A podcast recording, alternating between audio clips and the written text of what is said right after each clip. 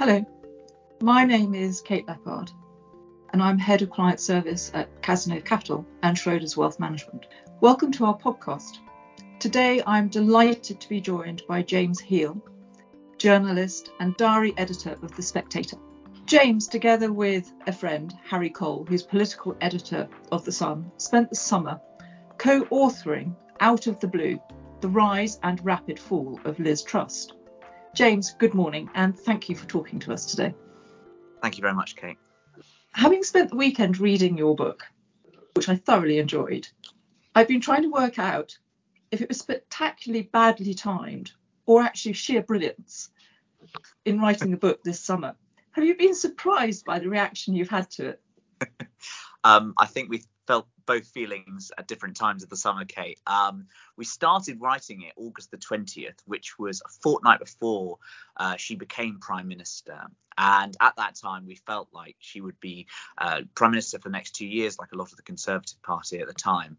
Um, and I think around the time of the mini budget, things all started to go badly wrong. But even before that, we'd had the biggest energy bailout in British market peacetime history. We'd had the death of the monarch. So it was already shaping out to be quite an extraordinary book, her first month or so in power. Um, and then around the time of the conference, we thought, oh my God, this is going to end badly. And thankfully, I mean, it all ended before we had the print deadline and managed to turn it around. So we've um, tried to make the best of a bad situation, I think. James, reading your book, um, Liz struck me as somebody who was either liked or vilified. I'm very much a Marmite character. Um, clearly, Dominic Cumming loathed her. I mean, there's no other way of putting it, and called her a human hand grenade and she had a very unfortunate sort of public speaking style as well, which seemed to follow her around, not least her, her pork and cheese speech when she was at the Department of um, DEFRA, I think it is, Department of Agriculture. But she did have a mixed track record, but there's some notable successes when she was.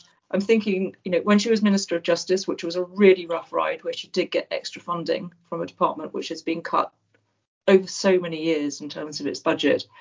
And then when she became Foreign Secretary, um, she was successful with the Iranian hostages Nazanin Zaghari Ratcliffe and Anoosheh Ashoori. She had success perhaps where some other ministers didn't. What would you put that down to? I think that you summed it up perfectly, which is that she was a Marmite character, and often it was those things which her detractors disliked, which made her um, so admired by her fans, which were that she was someone who was always saw themselves as anti-establishment, who wanted to shoot from the hip, who knew what they wanted, was quite quite determined, um, perhaps a little um, and that meant she had a kind of determination to get things done.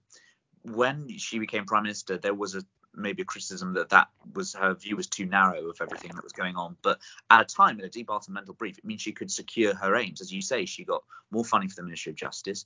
Uh, at Foreign Office, she was seen as having done a good job, which is of course why she became Prime Minister. Let's not forget. And I think perhaps her her best achievement in recent years is something that we're only just learning and finding out about, which is calling for the declassification of intelligence in the situation regarding Ukraine and Russia. This was obviously very important in December, January, when Russia was trying to um, create a sort of proxy to go to war on and say that um, the Ukrainians were massing on the border, etc. And by declassifying this intelligence, a world first, by the way, against some what some people in Whitehall were pushing up against, uh, it enabled um, the narrative to go out there that showed that Russia actually has been planning this for a long time and that they were the aggressors rather than the Ukrainians. So for all those things, you know, she had um, uh, she won plaudits for those achievements, and also whether you agree with it or not, the way she got the Aust- uh, Australia New Zealand free trade deal through cabinet uh, shows that she learned something. She does learn from her briefs, and that she, she the, the kind of perhaps naive um, minister of the early 2010s had sort of matured into a more all-round politician who knew the ways to get through the Whitehall jungle.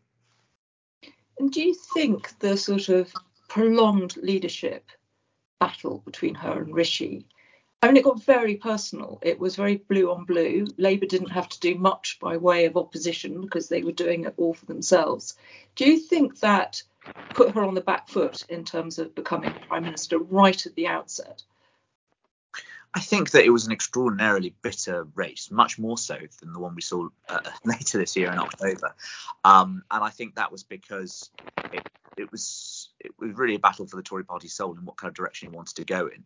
Um, I think that it wasn't so much in terms of the attacks; it was more the timing which is that as this race went on from early July into early September, the country's economic fortunes worsened, the picture got worse. And I think that a lot of the country despaired as they saw these hustings going on. And that's why I am somewhat skeptical as to whether we will ever see a governing party conducting a leadership contest in this way again. And of course, October's contest was very much a reaction to that, and we ended up not even having a, membership ballot as a consequence of that because of what happened in the summer. So it did put her in the, in the back foot in the sense of having the worsening public finances and a kind of sense of exhaustion by the time she entered Downing Street. Yeah, we'll come on to the October leadership question in a moment. Um, I mean, I suppose that the, the most obvious question next is what went wrong? Um, you know, disruptor in chief, supreme self confidence, hubris, or was she just surrounded by the wrong people? I mean, clearly the Queen died right at the beginning of her premiership. I mean, it was two days in. What what what happened, or was it already unravelling and and the period of national mourning, that sort of void, just accelerated the inevitable. So I think simple question is she tried to do too much too fast. She was going around according to people we, we spoke to saying, you know, I've only got two years, I've only got two years. The the situation as we understand it was in late August, early uh, September was the period in Chevening where there was not much kind of pushback or checks and balances of what was going on in the mini budget. And then there was the mourning period that followed, which only kind of intensified those feelings. And I think the market's were already feeling a bit jumpy about that energy price guarantee. You have the era of cheap borrowing coming to an end, and therefore we have borrowing dividend costs becoming an issue in public policy in a way they haven't been for for the best part of a decade. Um, and so I think that fresh off the back of that leadership contest, having gone through the period of national mourning, um, the political situation in Liz Truss's mind was very different from the economic one, which is that market volatility um, and a really quite bad negative picture in the aftermath of the aftershocks of uh, Putin's war. So um, I think they they they absorbed the wrong lessons. They tried to go big and bold for political reasons um, rather than at the time when the economic factors were pointing to a different conclusion. Um, and the simple fact is they tried to pull all the levers at once and it blew up in their face. There was a sort of a lot of talk with Kwasi Kwarteng. I mean, clearly they had had a very uh, close relationship in terms of, you know, neighbours living in Greenwich. They were part of the same intake. They were politically aligned in terms of their thinking. Um, were they both in combination simply too inexperienced? I think that they were very similar in terms of their so they entered the parliament on the same day in terms of their outlook on the world they worked very closely together in the free enterprise group and i think perhaps the danger is of having such a good uh, relationship is that there wasn't enough pushback in terms of some of the ideas and they were to an extent somewhat egging each other on. It's often said that the line between number 10 and number 11 in Downing Street is the great fault line of British politics. And we all know about the past chances of falling out with their next door neighbour. But I think in this case, by working hand in glove, and there were briefings at the time to show this, by working in lockstep together, um, I don't not sure necessarily having two very strong ideologically convicted people uh, was necessarily the best way in a time of a very divided party to get that message across because they both agreed and they thought all this stuff was common sense. They didn't understand this was the right policy for Britain. They couldn't understand why it might not be the right timing or the right way of implementing it or the need for perhaps softer rhetoric. So I think that it might be an extent to an experience, perhaps naivety would be a better word in terms of understanding the political realities facing the party and the country in September 2022. I mean, Kwasi Kwarteng has been reported subsequently as saying, you know, I told her so, it was too much too quickly. I think there was also perhaps an element of being a bit tone deaf in terms of particularly the 45% tax cut, which astonished everybody. Yes, I think that you have to remember the backdrop that we're here, we've got here. Uh, we're entering a cost of living crisis. We're at a time when I think a majority of voters uh, want to uh, certainly don't want a smaller state necessarily. Um, and I think that the danger of Liz Truss and Kwasi Kwarteng was um, imagining themselves as these great hero and heroine of Thatcherism at a time when all the fundamentals are pointing to a different conclusion. Remember, of course, for instance, you know, Margaret Thatcher entered power in 1979 with a mandate and a manifesto to do all these things that she subsequently did for the country. Um, this was three years into a five-year parliament uh, where there had clearly been div- divides between the more blue wall, if you want to call them southern seats of the Conservatives in the south, and the red wall seats in the north, and different competing demands. Um, and I think it would have taken really, really astute footwork to navigate that. Um, and I think they both lacked that, which is why they ended up so spectacularly falling from power only seven weeks into office. Can we turn to the party conference where we started to get U turns and the Conservative Party factions were out in force, or so it seemed, you know, sniping from the sidelines. Um, and, you know, I'm not going to mention names uh, particularly, but certainly, you know, former foes, you know, were there. And it, it became almost like a pantomime, it, it seemed, you know, with the sort of, you know, didn't matter which way they turned. Um, there was somebody ready to, to challenge or have a go. Um, and Michael Gove is is an obvious candidate. So the one name I, I will mention, but who seemed to have also mentored her and you know they worked quite well at prior times in her career. But was that really the beginning of the end when they started making U-turns? Uh, yes, it was the most extraordinary conference I've ever seen. Um, it was rather the inverse of the traditional Labour conference with lots of infighting and uh, the Tory one was um, a complete mess, whereas the, the, Labour one was about men in grey suits walking around talking about business. It was a very sharp contrast. Um, but the Tories, yes, it was it was watching you know former cabinet ministers going around openly briefing journalists, um, seeing Michael Gove do about a dozen events, um, including one where he was next door to Jacob Rees-Mogg, and journalists in the audience were simply reading out each other's quotes to each other, and they would fire back and keep this uh, perpetual row going. Um, watching, I saw saw the 45p tax cut killed before my very eyes, which was the first night at Tory conference. Everyone's thinking, oh, you know, is this the bit where they bind the wounds together, put on a good show, and uh, went outside this uh, Tory grandees room and saw my co-author Harry Cole having a stand-up row with a member of uh, Liz Truss's number 10 team, back and forth like a game of verbal tennis.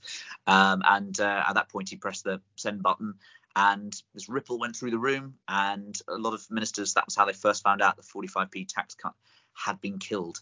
Uh, and so everyone sort of down their drinks. One of them said, um, thanks for that. You've ruined my party conference, and uh, wandered off into the night. Um, and it was things like benefits was row was flying up. Um, Penny Mordaunt made some disparaging comments about government communications. Uh, I went and told that actually to a senior member of the government, and they just buried their head in their hands at that point. Um, it, everyone was just glad it was over on that Wednesday, and after that, people were giving her months, and actually it ends up being a lot sooner than that. But it was it was an extraordinary conference where message discipline completely broke down. The government of the day couldn't control what its own members were saying, and party activists were telling their MPs, "This is going to be a disaster for us. You need to get rid of her." And obviously, it wasn't a few weeks. It turned out to be sort of days, because not that long after the party conference, clearly um, Parliament had returned and then we had the vote of confidence, the vote of not confidence, the, the fracking vote in Parliament, which seemed to fall to pieces. Nobody knew what they were doing. There were very ugly scenes within Parliament as well. And a well respected, long standing Conservative MP almost in tears on the 10 o'clock news. What, what was happening? Well, uh, effectively, this vote on fracking got elevated and was suddenly told it was going to be a vote of confidence in the government itself. It's going to be a three line whip. And that meant that if MPs voted against it, they would effectively be voting to bring down the government. And by convention, there'd be a general election. So MPs were being dragooned into voting for the end of the ban on fracking in England and Wales. But at the last moment at the dispatch box, uh, Graham Stuart gets a message which says that uh, actually it's not going to be a vote of confidence. Uh, and the reason for that is because uh, the whips weren't sure they'd have the numbers to actually put it through um, and actually vote to repeal the ban. But um, as it transpired, uh, there was a lot of confusion about what went on. Uh, the government did win that vote quite comfortably in the end, um, but there was a lot of recrimination in, this, in, the voting lobbies thereafter. There were tears, there was allegations of, of manhandling, um, and really um, that there were calls for the chief whip, Wendy Morton, to go.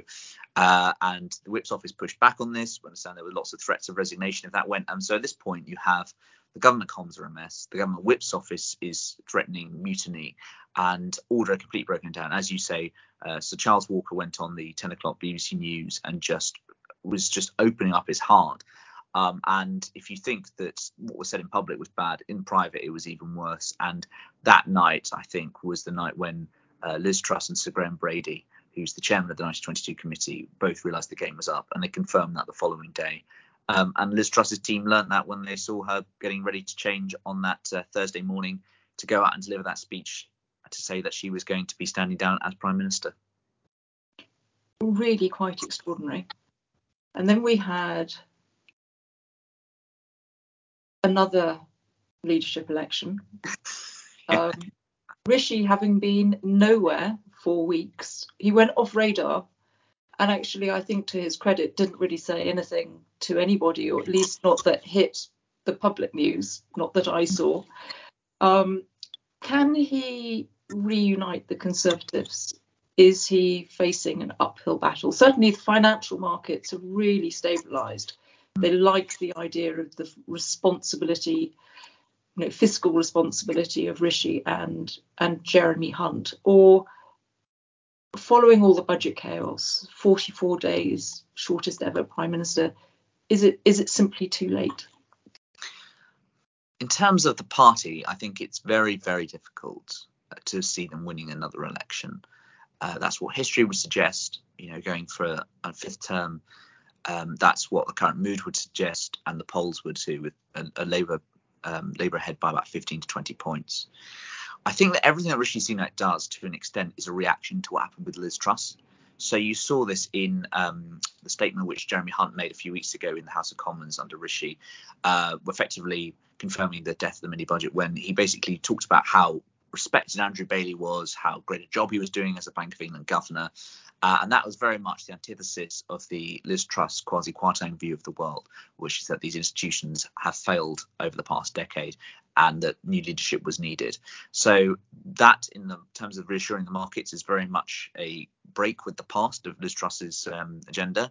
Also, things like the Whip's office. Um, you saw this with the planning rebellion last week um, and the Bob Seely Theresa Villiers amendment and the way in which the Rishi Sunak government climbed down and effected a kind of compromise. I imagine if Liz Truss and people like Simon Clarke were still in government, they would have fought that and they would have divided their party still further. So it's a much more emollient tone, a much more uh, conciliatory one. And I think that Rishi Sunak, to some extent, has he would be to be too modest to say this himself, but he's to some extent won the argument in the sense that a, a certain wing of the party put themselves behind the Liz Truss um, bandwagon and Trussonomics, and obviously that completely imploded, and therefore there is no alternative would be what some of Sunak allies would be saying, and that they've kind of just got to band together to get to the next election and hopefully lose by only a one-term margin rather than a two-term or three-term margin as they did in 1997. And I was very struck reading your book and looking back through history. And as you say, you know, the Conservative Party first with the coalition and then subsequently in elections, you know, going for that that next term and how reminiscent maybe it was of the final years of the Thatcher major regime and even let's face it, you know, the Blair Brown era too, and that the team maybe and the party is simply exhausted and needs a refresh. I think that they need a mission. You need a narrative to tell the voters. And in 2010 to 15, you had that with the austerity and balancing the books. Uh, Boris promised in 2019 to get Brexit done and then levelling up. And I think people are now asking, Rishi Sunak has steadied the ship and they have basic managerial competence where the markets aren't treating us like third world debt. Okay, that's fine. That's great. Now what comes next? And we've still got 18 months of a parliament to go, um, and I'm not sure what kind of the narrative or mission is going to be as part of this. I think you're right that all governments towards the end there's a cumulative effect. Sleaze catches up with them. They look tired. The opposition has upped their game. Uh, and so there are certain echoes of that. What I would also add, of course, is that Liz Truss did join the Tory party in 1996. So It's close to its lowest ebb. So who knows?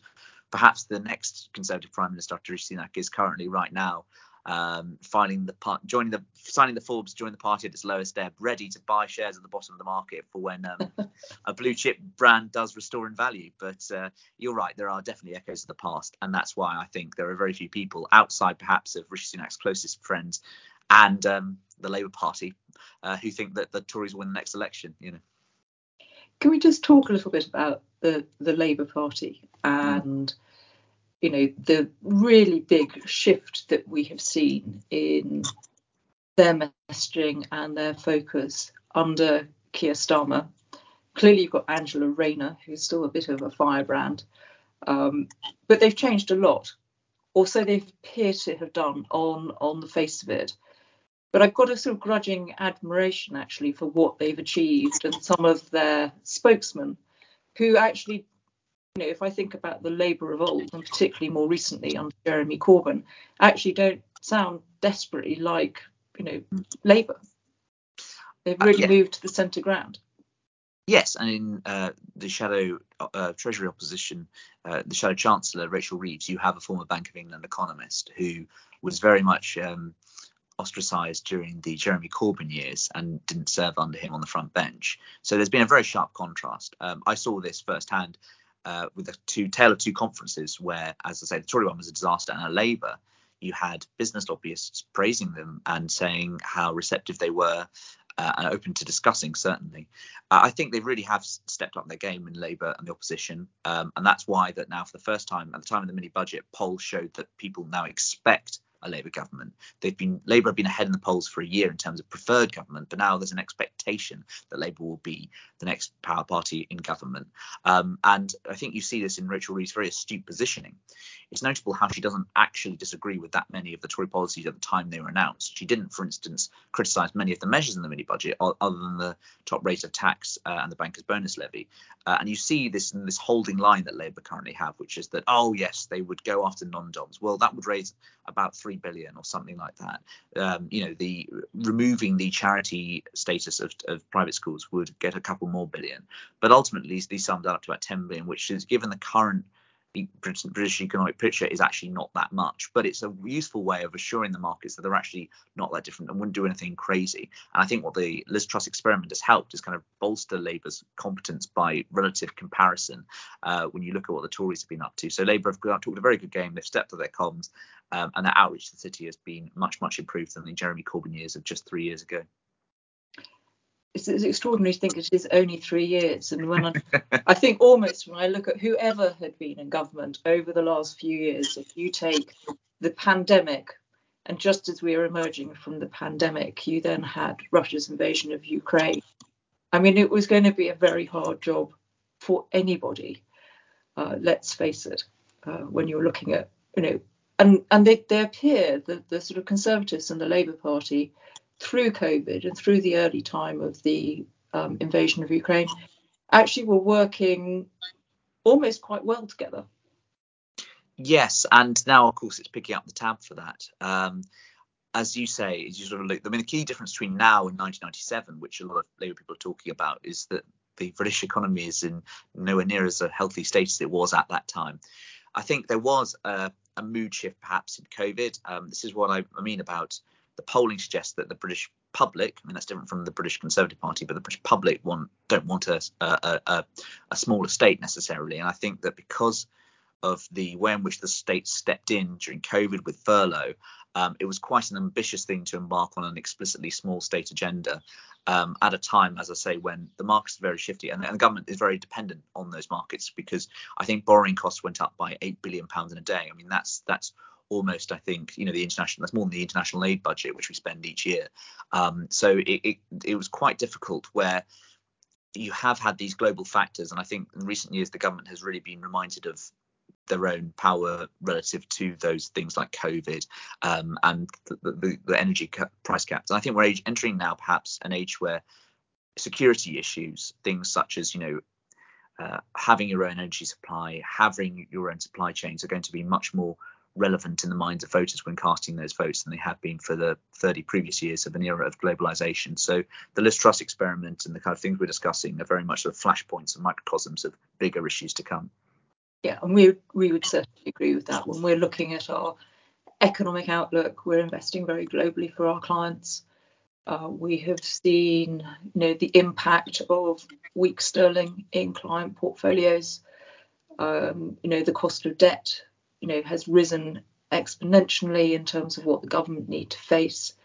Um, and that has pros and cons for investors. You know, savers who get very little support at the moment um, have started to benefit at long last, but it adds to the cost of living crisis with with you know 1.3 million people on variable rate mortgages or short dated mortgages, all of whom were trying to um, shelter themselves from the you know the rising cost of, of energy and suddenly their mortgages were doubling tripling or even even more. Um, but you're right it's all around energy security um, supply chain security you know onshoring back from you know manufacturing centers which was more covid driven you know and reliance on places like china. So we have seen a huge uh, shift in in in the public's expectations as well. And I think back in the day, you know, maybe a lot of the public didn't really uh, mind too much where their energy came from or where their goods came from. And I think that's very different today. And I think it's a new challenge for government. Yes, I quite agree. And um, the, the course, the danger is that you need to have a state which which a state which is able to do those things. Um, and I think that a lot of the assumptions of British policymaking haven't really taken, you know, the need for slack for extra capacity into account. Uh, which is why we've seen, you know, the army, for instance, deployed 85 times this year on various things to make up for the public sector shortfall. Um, you're right in terms of the global picture, um, and I think that the tragedy is with, say, you know, um, you know, Liz Truss perhaps is that she she was very astute on something like China, but uh, in terms of the kind of need, need to reorganize certain assumptions in Whitehall about that. But I think at the same time, the, the, haste in which she did certain things meant that the short to medium term was compromised on that. Um, but these are all factors that are going to be of, of huge concern in the 2020s and 2030s. Uh, and both parties are going to have to take account of that in terms of where do they find the money for this, and are we going to have an honest debate about uh, spending versus tax cuts versus growth? Uh, Liz Truss's uh, um, assessment was that we needed economic growth. I think that's you know, that's that's inarguable, but how do you get there in the short to medium term to provide that long term growth? And at the moment, there's a lot of talk about it, but in terms of cross party consensus, we mentioned the kind of consensus on COVID a second ago, there doesn't seem to be too much of it, uh, and planning is an obvious example of that. Um, so I think perhaps the case for, for Liz Truss will be interesting to see is whether her thesis gets revisited in the years to come um, or whether it gets completely discredited as we debate these things about the nature of the size of the state and the global economy uh, throughout the next decade or so. Liz Truss was Prime Minister for 44 days, yet she was centre stage for one of the UK's most historic events. The Queen died two days into her premiership. There she is making a speech outside 10 Downing Street she was giving one of the readings at the Queen's funeral. She'll be ever present. And what really struck me was the last Remembrance Sunday. And there she was at the cenotaph. She's only 47, maybe 48. She can be there probably for another 30 years. And will people be asking, who is that in a few years' time? Or will she bounce back again? That's a very good question. Who was Liz Truss? Bit of an enigma, I think, even to some of her parliamentary colleagues. Uh, I think that in terms of her immediate plans, uh, she went on her first holiday when she wasn't a government minister 10 years, uh, just after she left office uh, in October. She's just come, she's come back to the UK. She's already actually just already gone out and done um, a tour of uh, American institutes like the Cato Institute, free market things, and I think that basically offers a kind of model for what she'll try to be. Uh, as I understand it, she will fight her seat at the next election, which is a very Tory safe seat, one of the ones you'd expect it to retain, even in the event of a landslide. Uh, and so I think she will be around the Parliament, probably championing her ideas. And I think there's a certain caucus of the party which um, is already saying, perhaps, well, you know, we've got the alternative now, we've got the thin gruel of Rishinomics, if you want to call it that. Liz Truss wasn't completely wrong in terms of her analysis, uh, and so I can maybe see some kind of um, role in which she champions a certain wing of the party, or even perhaps makes her come back on the front bench as a spokesperson for certain issues. You know, on foreign affairs, perhaps she was seen by a party certainly to be in the mainstream on those things. So I think in the short short term, it'll be about kind of cutting over the shock. I think a lot of people around her are still digesting what happened. It was a very high pressure and turbulent time. Uh, and then longer term, finding some kind of post premiership career. But as you say, she will always be an ex prime minister, even if she's only in the job for seven weeks. I've also got to ask you about Boris Johnson. Um, I was driving my car to the garage uh, during the October leadership battle when there was a great debate about whether Boris would run against Rishi. I actually missed my turning. Um, will he make a comeback, Churchillian comeback in, say, five years' time?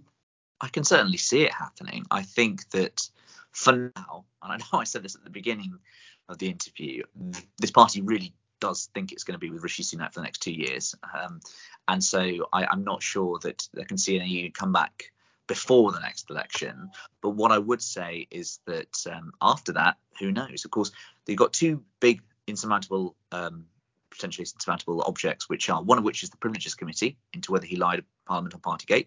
If he can get through that, and say, well, I never knowingly lied or words to that effect, then of course that opens him up to stand again. And the second thing is, can he keep his seat in the next election? Uxbridge South Ruislip, on current trends, it's set to go Labour. Uh, if they can maybe find a seat or something like that, then there can be a way for him to come back in some capacity. What I would say is that he's done three speeches thus far and made £750,000 from it. So I'm sure he's in no great hurry to go back to the relative penury of modern politics. Uh, at the same time, he's um, paying for as much wallpaper as he wants, but uh, you know he's uh, he, he's he's doing a fair amount of the after dinner set at the moment, and um, he's already signed an amendment on the levelling up bill with Liz Truss uh, against which uh, forced Rishi revolt. So I think he's happy causing a bit of mischief, and then um, we will see what happens in a few years' time if he stays in Parliament. James, what should we expect in 2023 in terms of UK politics as you see it? I think it's a shift in the old words of Tony Benn from personalities to issues. We got very used in 2022 to these great personality shaping debates, three prime ministers. Um, I think in next year will be much more about kind of the issues of imperceptible, insurmountable forces, things to do with markets, energy, uh, capacity, the economy, uh, and going back to those kind of debates. Because I think both Keir Starmer and Rishi Sunak are quite managerial politicians, quite sober minded themselves and I think that they will both try and go back and forth on technical issues that are in their control about bigger um, macroeconomic um, forces. So I'm sure it'll be. I mean, there can't be much more turbulence than this year. I hope, for all our sanity. Um, have four prime ministers perhaps, but my, my my odds would be my one prediction would be we'll have the same prime minister at the end of next year as we do at the start of it, Rishi Sunak. Um, and I think that it's a case of Rishi trying to get that Labour lead down into single figures, um, and with the expectation of perhaps the wider Westminster commentariat and the, the markets that Labour will win in 2024.